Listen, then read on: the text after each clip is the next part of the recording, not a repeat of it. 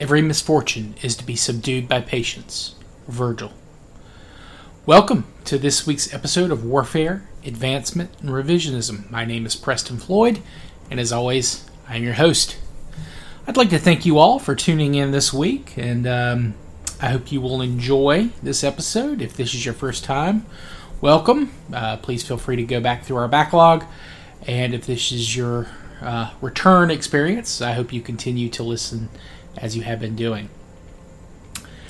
Uh, I don't have much feedback from the last episode just yet, uh, but this week we're going to go ahead and speak about the various Neolithic cultures that emerged in and around the Yangtze and Yellow Rivers after the abandonment of the old Paleolithic sites of northern China, after the climatic chaos of the Younger Dryas ending, and the emergence of a more stable environment.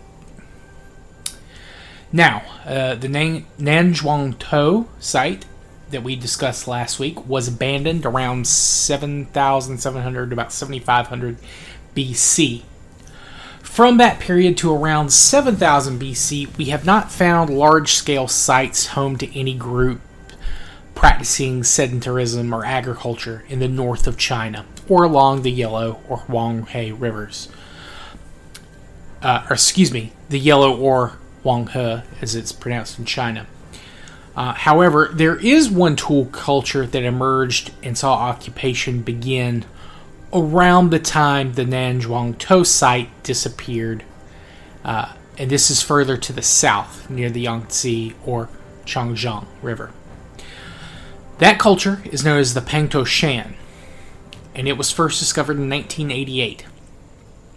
Now, the characters for this culture translates to uh, Chief To Pang Mountain Shan. So, uh, so Chief Pang Mountain is the actual translation. Uh, the character for Pang in this case refers to a political state, Da Pang or Great Pang, that will exist in this area in the future. Though the original, less formal version of the Pang character was actually used as kind of an onomatopoeia for the banging of drums. And I should also point out that though uh, Pangto Shan was the first site found associated with these peoples, it is not the only one, nor was it actually the oldest, and we'll get into that shortly. But as for that site itself, the dating for it is somewhat uh, debated. Like Nanzhuang or Nanzhuangtou, it could have been used for a long stretch of time, abandoned, and then reoccupied. Though most papers I could find mention the agricultural phase beginning around 7,500, uh, and there are a few that claim that it started earlier. I agree with the majority on this one. Um, it, for no other reason, it just makes the most sense to me. I haven't seen enough definitive evidence, you know, to make it older. Now, it is located in the modern province of Hunan, which means south of the lake, in this case, Lake Dongting.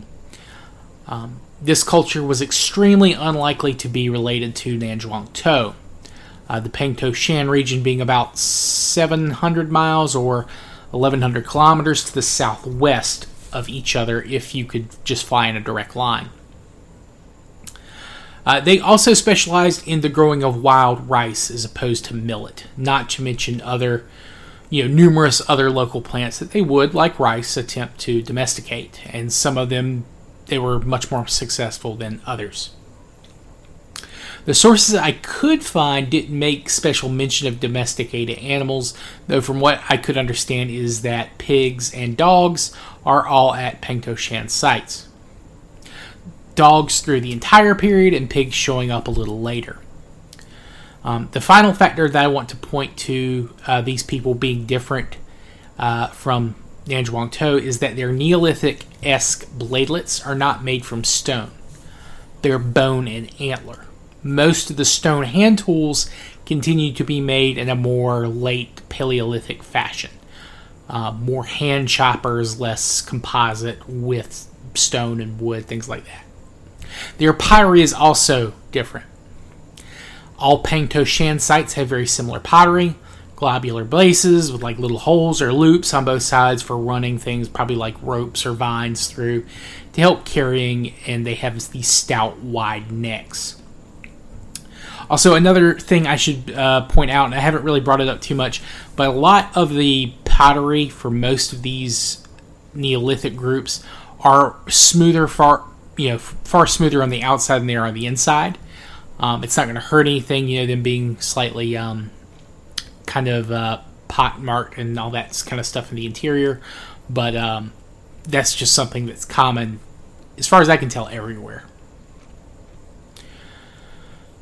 Now, um, what was mentioned in the sources is that they were probably one of, if not the first group, to domesticate rice, or at least get close enough to modern strains to make it difficult to tell without DNA testing. Um, and if that's if DNA tests could be extracted, I should say. Um, their homes are small, with very uneven circular floors that were dug into the ground. Their hearths were also very simple.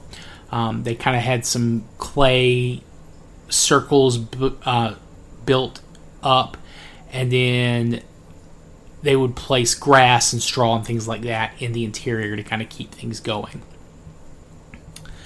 Now, there are also examples of slightly larger rectangular structures with foundations built up with sand and dirt, but those are far less numerous. Um, and they may have served a purpose outside of mere housing, but there is no physical evidence showing what that purpose may have been.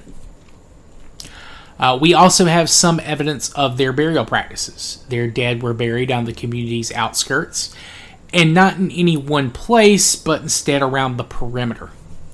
Um, they also only had a small number of grave goods, if they had any goods at all. Um, they might have like one or two tools and maybe some small type of ornament. Um, this again isn't that unusual for a lot of Neolithic sites, especially in the early stages. Um, and though we have mentioned a few groups that had more, uh, there were plenty of other groups that you know see limited or no grave goods. I think a more interesting fact about these people is that they didn't bury their dead under their homes like the early Neolithic in the Middle East. Um, I can't explain why, but I feel like this is a really significant difference.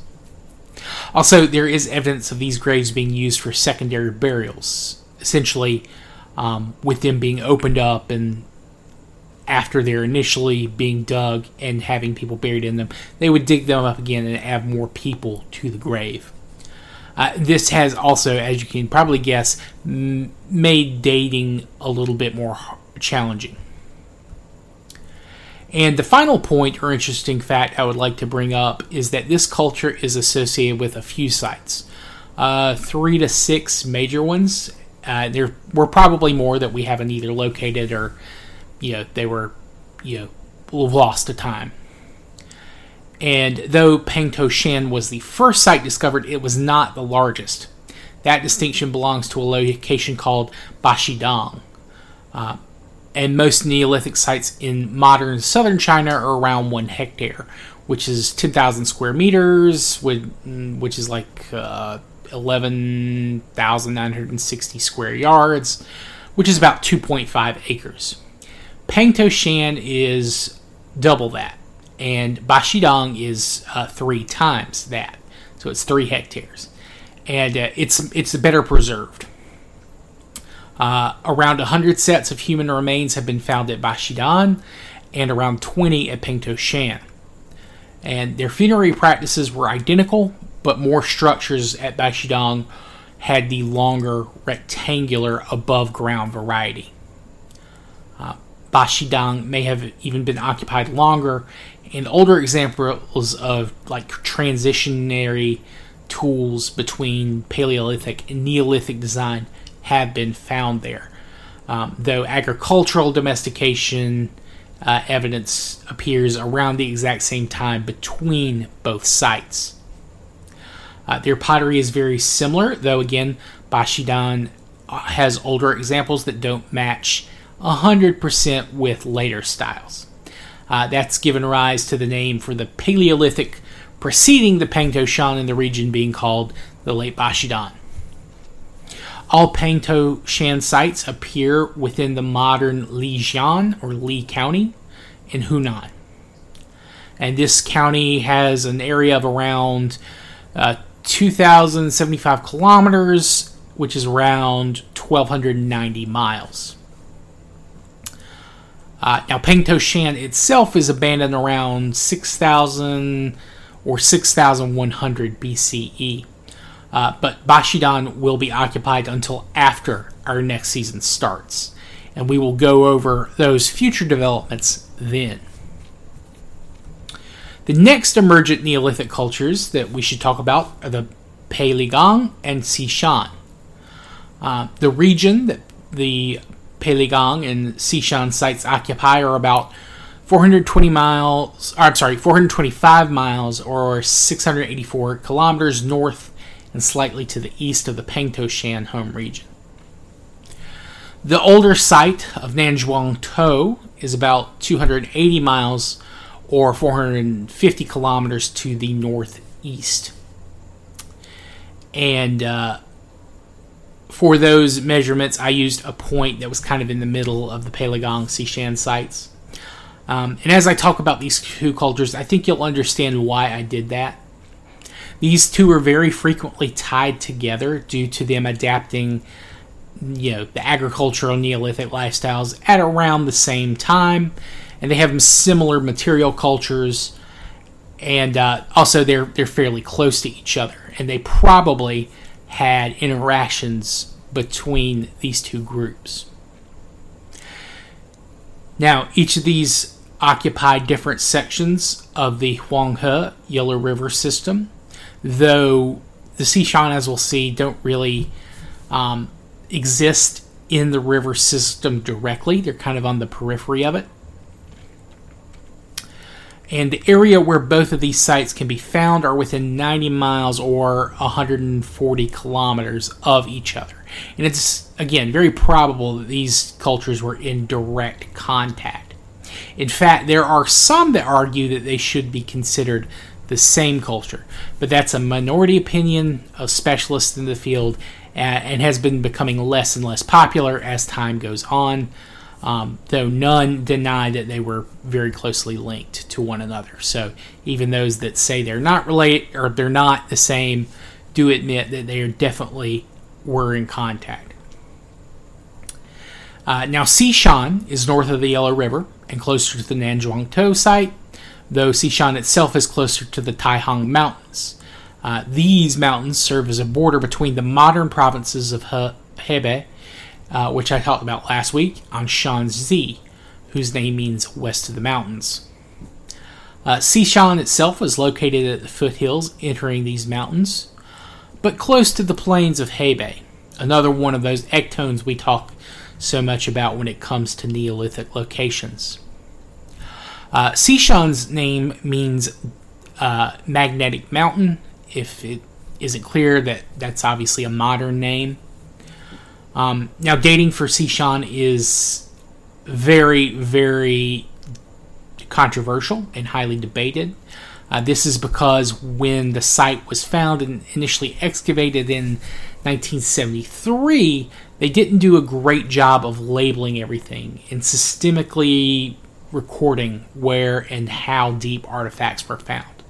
So it's possible that the Neolithic agricultural layer for this site could be contemporary with Nanzhuang To, but most likely it was more probably used as a campsite for a group of hunter gatherers who adapted to a more sedentary lifestyle after the Nanzhuang To had location had been abandoned for you know a thousand to twelve hundred years earlier. Um, I believe, and I doubt I'm the only one uh, that the Xishan was made up again of descendants of the Nanzhuang To. Now, as for uh, their artifacts and what makes them unique, their pottery tended to be a little bit more angular, uh, almost kind of like um, like rectangles with openings at the top, and they are very different in terms of pottery creation than uh, any of the other uh, nearby Neolithic sites or the ones we've talked about prior.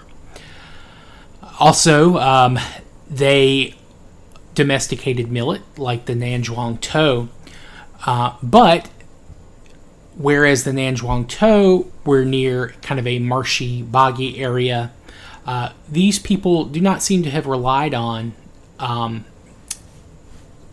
uh, kind of uh, water from a a kind of a sitting source. It wasn't near a lake, it wasn't along a river.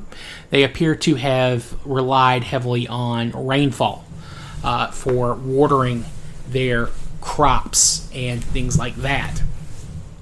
Now, what was being watered is another interesting fact about these people.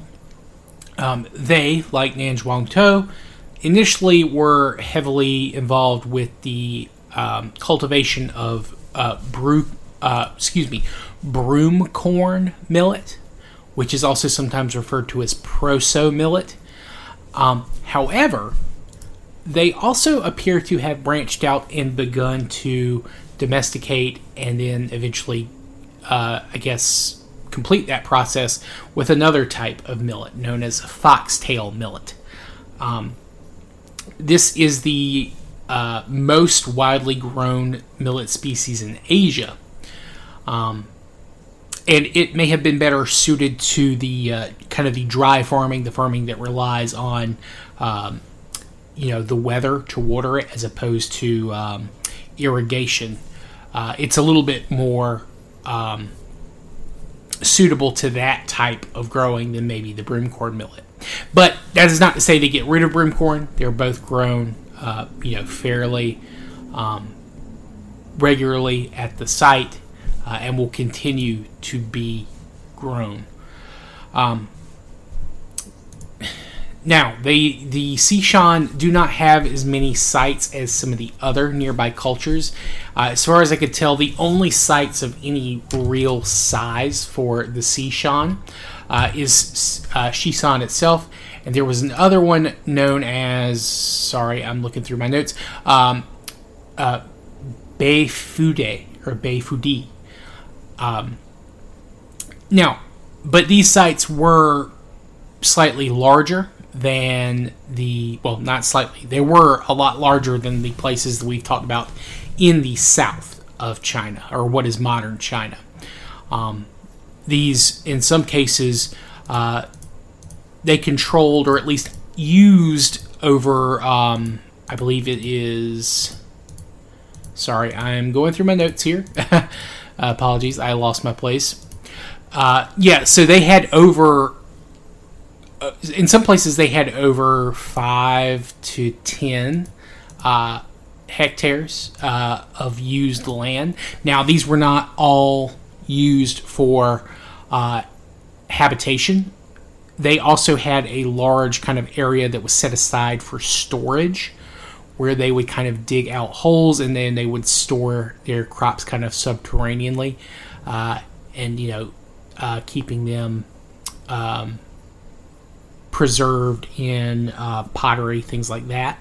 Uh, and there's almost a level of in like a massive scale. Uh, I think they had in some cases over almost almost 500 uh, storage pits uh, that contain something like almost 50 th- or it was over 50,000 kilograms of remains.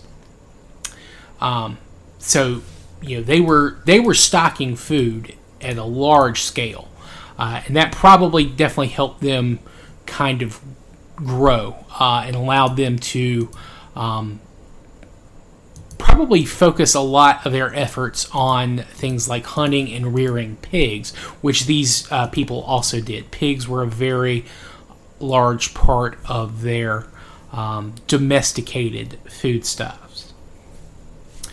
Uh, also, these people had uh, sickles, hand sickles. They developed those independently. Uh, they had these kind of uh, large, uh, kind of roughly serrated um, stone uh, sickles that they developed. Um, now, as for how long this site lasts, well, it will continue to last until our next season, and we will get into that. Uh, but the Xishan is very important because it is so central uh, to what will become uh, China. Uh, they were probably the middlemen for a number of different groups, not just the Peligong, who we'll begin to talk about uh, here in just a minute, but uh, in, this would include um, other sites to their um, to their uh, north and to their east towards the coast. Uh, and the the Xishan really seem to be open more than others, uh, but they they definitely had their own way of doing things. I think you can tell by their pottery that they are um, they're kind of standouts. They, they kind of do things their own way. Um, I should also go ahead and say it, and I'll, I'll, reiterate it a little bit more when I get to the episode talking about like the the potential people groups in the area, just who they might be the ancestors of. Uh, but Xishan uh, region, the region where the Xishan are from, is considered to kind of be the um, possible or Heimat which is that great German word for homeland, uh, for the Sino Tibetan language family. Um, it's thought that, um, that this could be the home, I guess, or the original home of where uh, Chinese uh, language ancestry comes from. Uh, but more on that later. Uh, for now, though, let's go ahead and switch over to um, the Peligong. Now, the Peligong, uh, like the Xishan, also practiced um, uh, millet agriculture, but they lived along uh, the Luo River, uh, which is one of the major tributaries of the Yellow River. Uh, and this is a little bit further to south of uh, Xishan, uh, north of the of the Pengtoshan.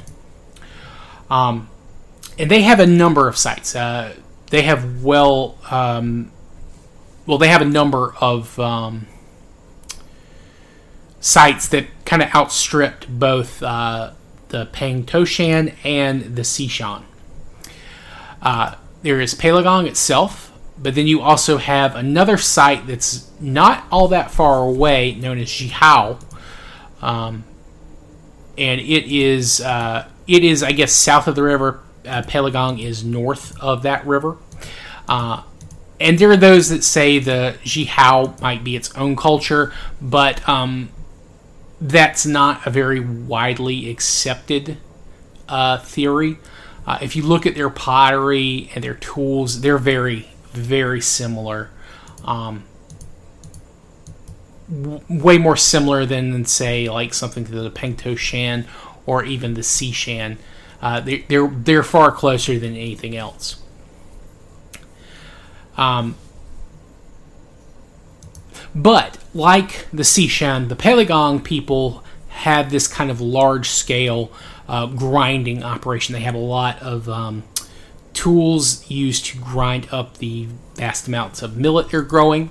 They also have um, dogs, pigs, things like that and uh, yeah, some of those other sites I did find. Uh, there's uh, one called Shao uh, Egou, Shigu, and uh, Shuiquan. Um, now, as for the breakdown of Peligong itself, so from what I could gather, um, uh, Ligong is something like uh, Plum Hill, and uh, Pei is a very common name in China, a surname. Uh, but I believe it's somehow related to clothing, a specific type of clothing. Now, I couldn't get a direct translation, and um, I couldn't really find a, a, good explanation of what that translation is. But again, it should be obvious that this is a modern name and not associated with, or it wouldn't be something that these people associated with themselves. They probably had their own name for themselves. And a name for where they were, uh, where they're living. Uh, now, as there are a number of sites again for the Peiligang, uh, we have a little bit. We have a lot more information about them. At least, um, at least wider examples. Uh, I think Jiahu itself um, has a lot more uh, animal remains, so this could have been a site that they used possibly to um, kind of uh, feed and water their animals more than their uh, maybe their place further up north at Peiligang. Uh, these people also the millet they're um, they're using is uh, the original variety that was kind of initially domesticated, the broom corn or post uh, the broom corn millet. Excuse me. Um, also, the Peiligang, I think I was actually able to find some stuff about their cemeteries, uh, and they basically have separate cemeteries uh, within which you know you can find a cluster of graves, and there are probably a two to three cemetery plots uh, with any given site. Uh, they were kind of spread out. Uh, this could have been something like uh, kind of maybe a start of like a specific family's crypts. Um, we'll talk about it more when we get to the episode on uh, the slow process of uh, urbanization and the creation of villages and towns and then the cities.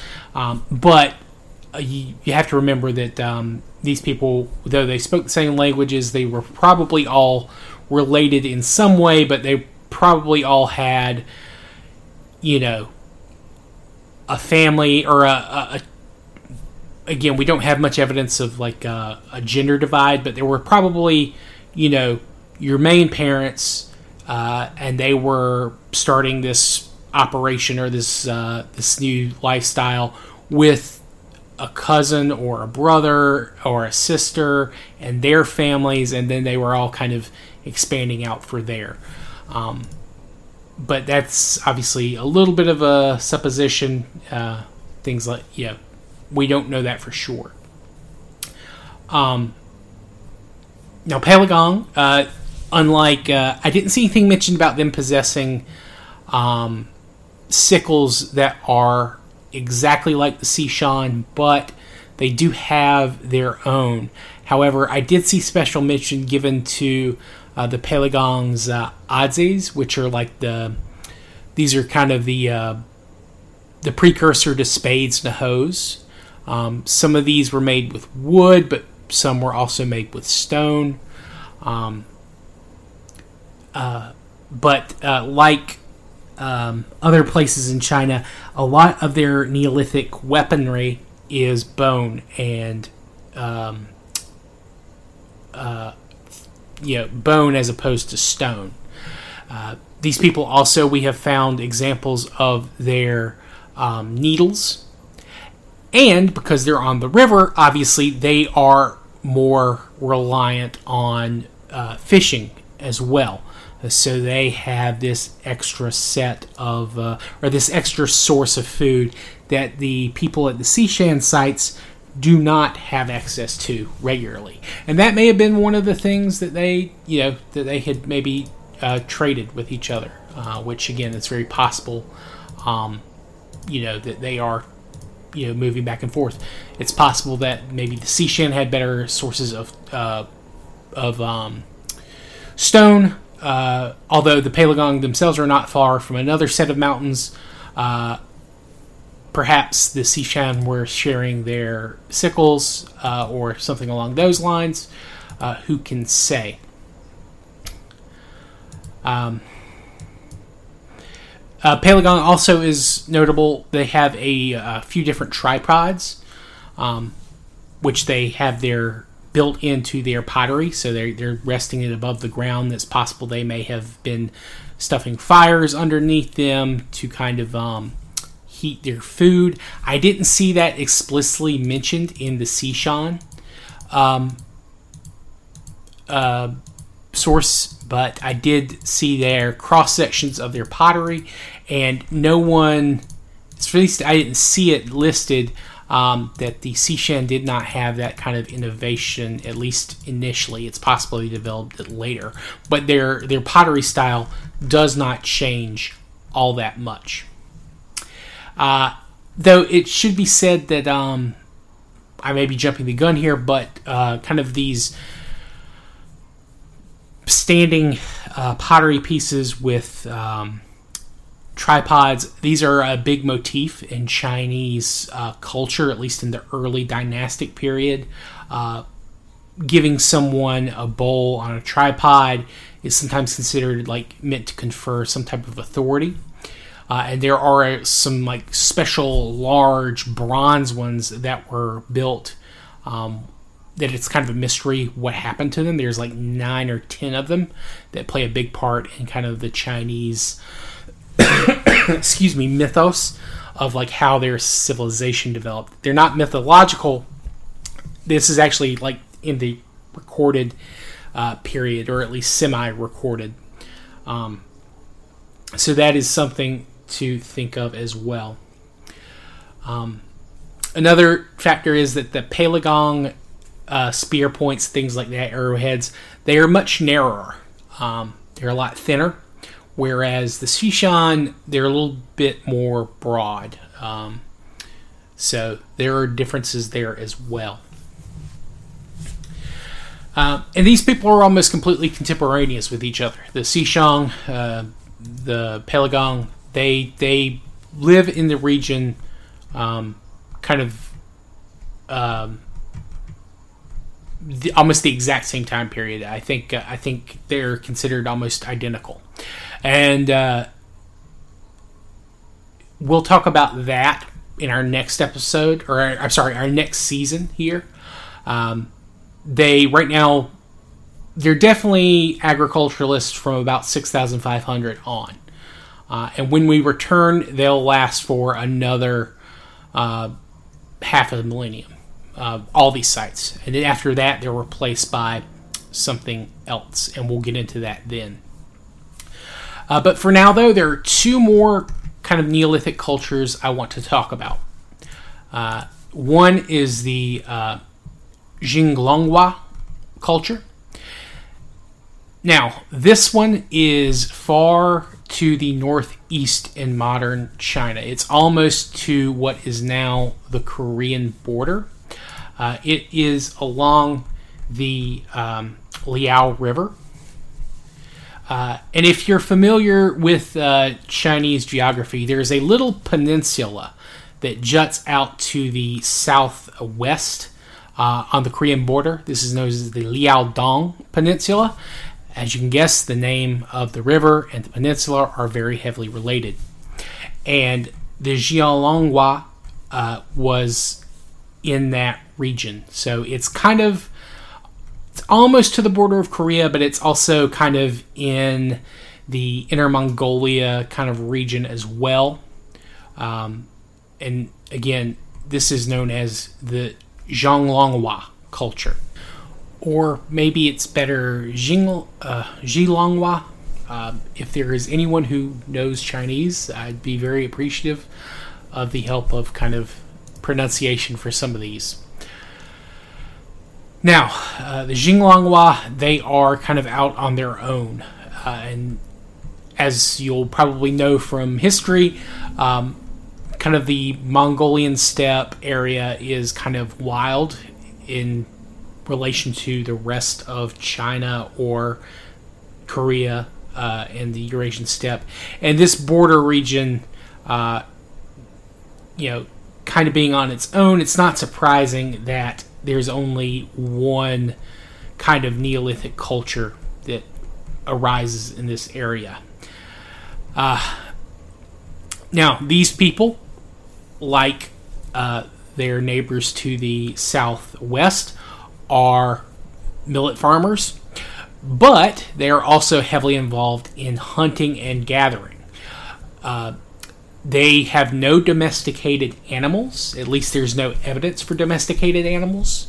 Though they did appear to sacrifice uh, wild deer and uh, boar or wild pig, maybe, uh, in a burial site for one individual. This is a man. I think his uh, his uh, he was around. They guessed around 50 years of age.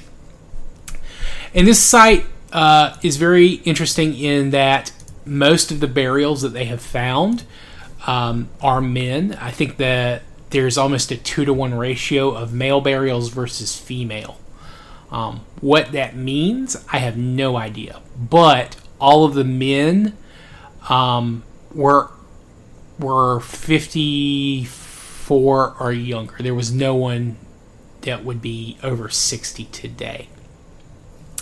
And the females all belong to um, they they got to around their mid 30s. So not a whole you know lot of older individuals here. Uh, I think they did find one or two adolescents. You know, they hadn't even hit, reached like 15. Um,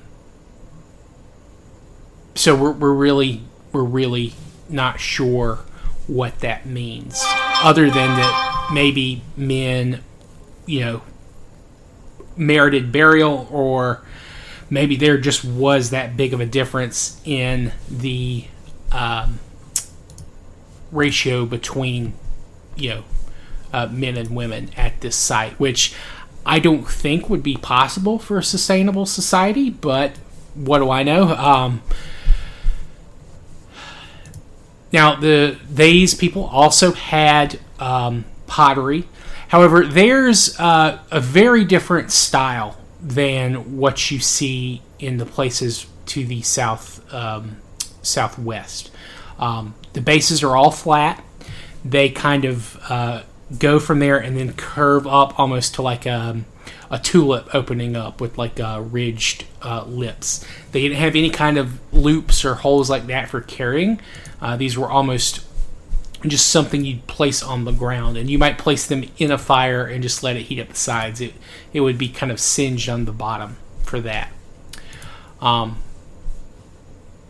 but these people were also uh, able to find and work on jade artifacts. Uh, they found a number of those um, at those locations. Um, oh, another thing about the pottery I forgot is that they were uh, they kind of had like almost a comb run through it to kind of create kind of like a line pattern, like a you know like if you think of like a hair comb, combing your hair, it's something like that was rubbed across um, the body of the of the pottery vessels to create that pattern. so, uh, and this is something that you see later in other places, but this is, as far as I'm aware, the oldest um, example of this comb pattern. Um,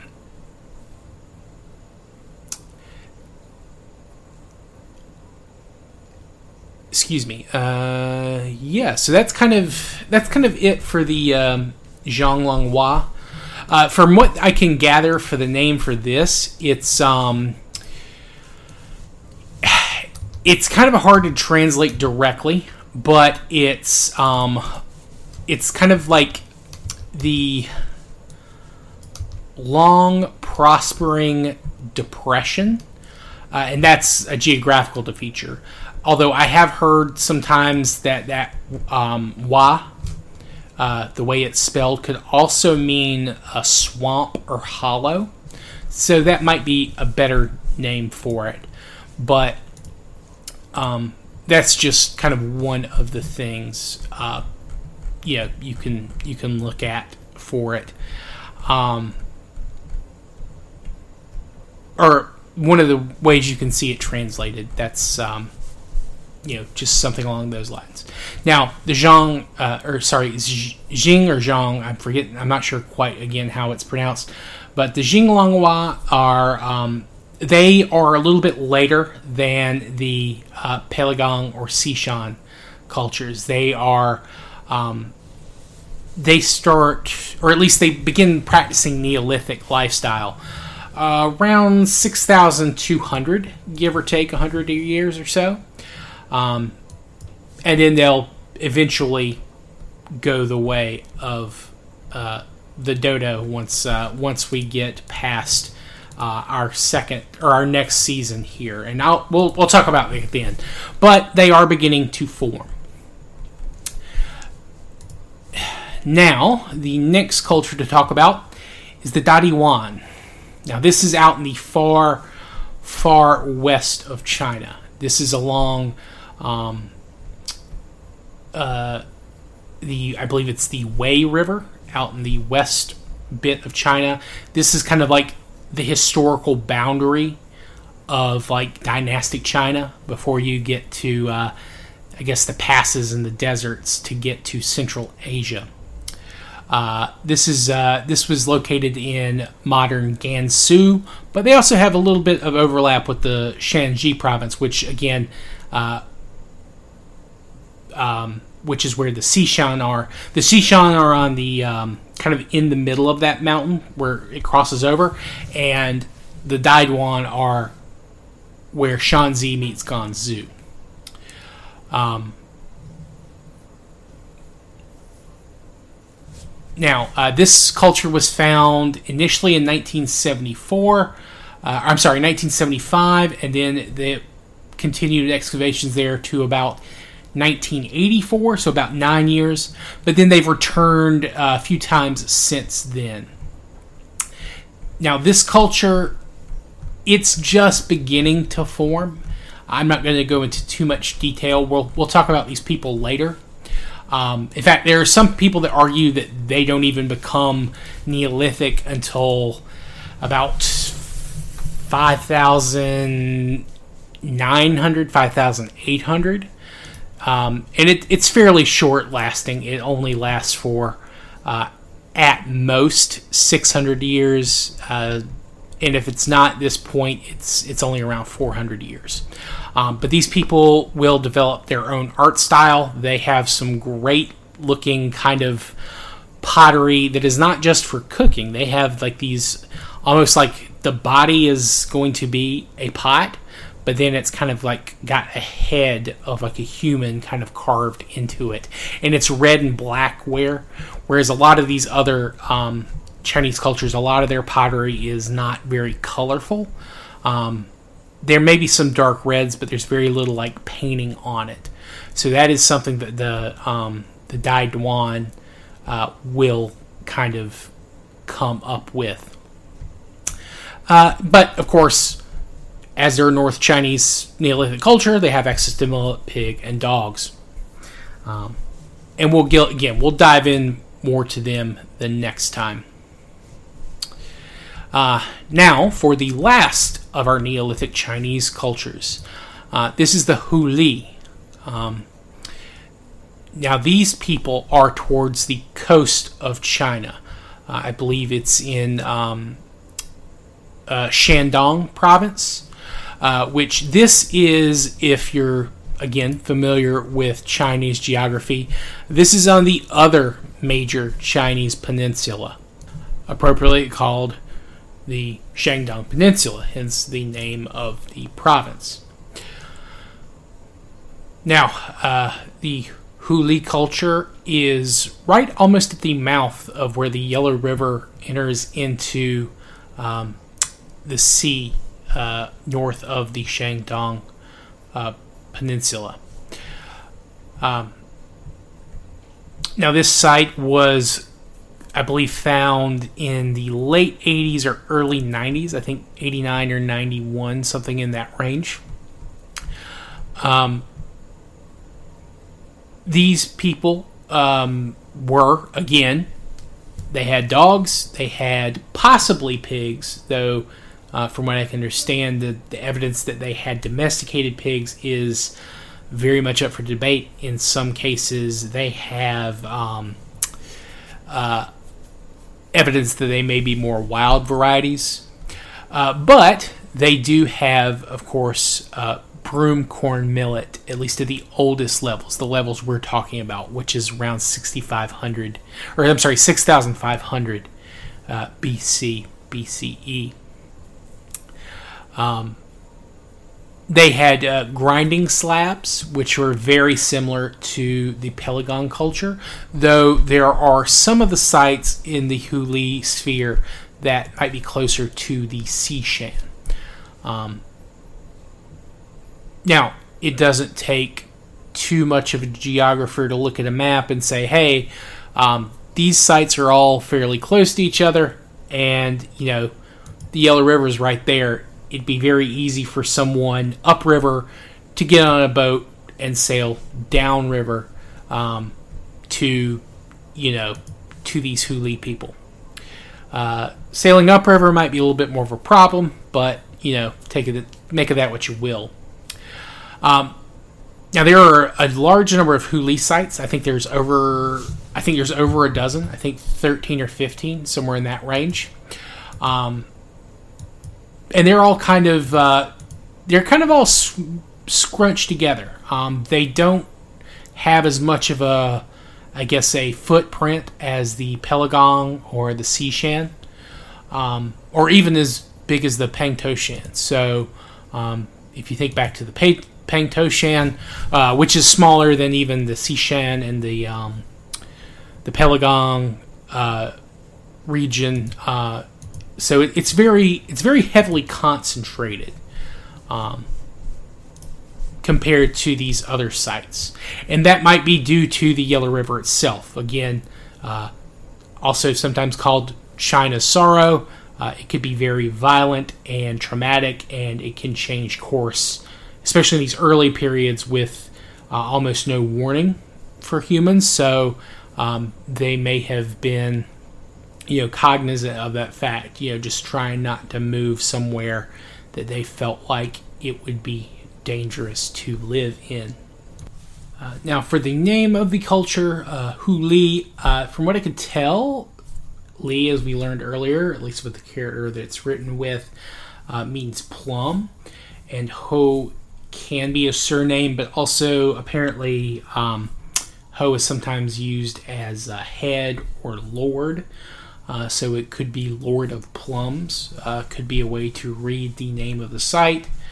Um, at least again, that's you know the modern name and what it was given for you know where it was initially found, where this culture was initially uh, dug up. Um, but yeah, so uh, the let's see, make sure I got all my big notes out of the way. Uh, I would like to go ahead and shout out the source for a lot of this. Um, the primary one I used was a. Um, it's from Current Anthropology, uh, volume fifty-two, uh, which uh, supplement four, and it was written up by David Joel Cohen. Um, he kind of collated a lot of these uh, facts. Um, I'm kind of quoting here, um, and um, it was very, very helpful. Um, there's some other stuff. Uh, Liu Li, uh, which is the uh, which is another big source. Um, he did uh, Chinese Neolithic, um, archaeology of China. He, he's very he's a very big name in the field.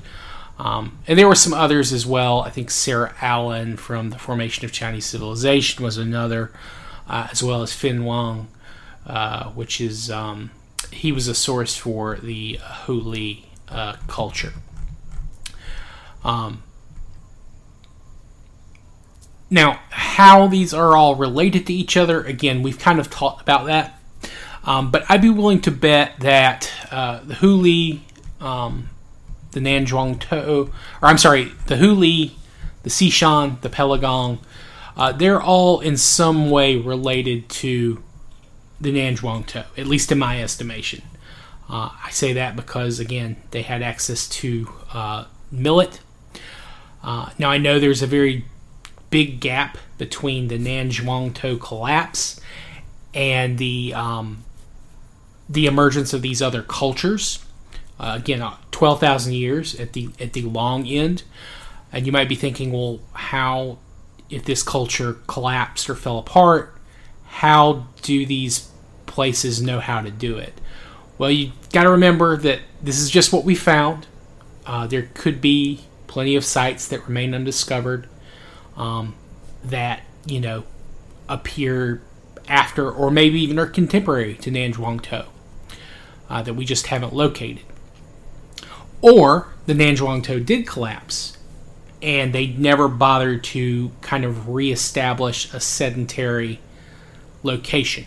They could have migrated seasonally or, you know, every couple of seasons, lived out in nature as they had in the past, you know, camping with, um, you know, maybe uh, tents of leather or animal hide or, you know, a mix of that and sticks and wood and lumber and you know they may lived in a place for a year or two and then you know planted these seeds while they were there moved to another place moved back in a year or two and harvested you know the wild or semi-wild crops that they had left behind previously and then you know after a while they may have said okay well these sites are really you know we we won't have to work as much because these places are constantly growing what we planted. And then after a while, you know, they begin to establish again a sedentary a sedentary foothold or a sedentary site.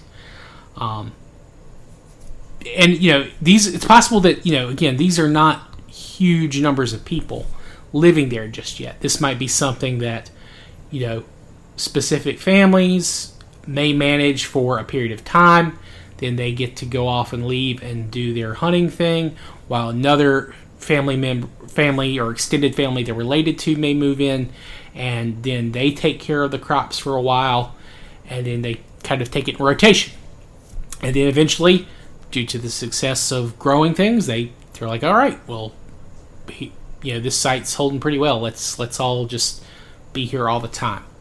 Um, so that is something that I think could have happened, and it's also very possible that we're just missing a lot of sites, um, you know, due to a number of factors, uh, environmental changes, um, natural disasters covering up the evidence, or just you know humans moving in and tearing everything down. You've, you've got to remember archaeology is very good at finding things that uh, had a sustained presence. Uh, there's there's always the chance that excuse me the um, transition from you know away from the site like Nanzhuangtou, they had you know much less regular habitation at other places. Um, but uh, yeah, we'll we'll go into that a little bit more detail when I talk about my domestication and urbanization episodes for the next season. Um, for now, though, I think this is a good place to call it. Uh, this has been a very long episode. I hope you guys have enjoyed. I hope I didn't ramble too much or make things too hard to follow. Um, but uh, I hope you will join me next week. Um, we will. I'm going to do that episode where I talked about kind of talking about languages and who may be related to who, like in modern day. Um, so I hope you'll look forward to that. I don't think the next episode will be nearly as long.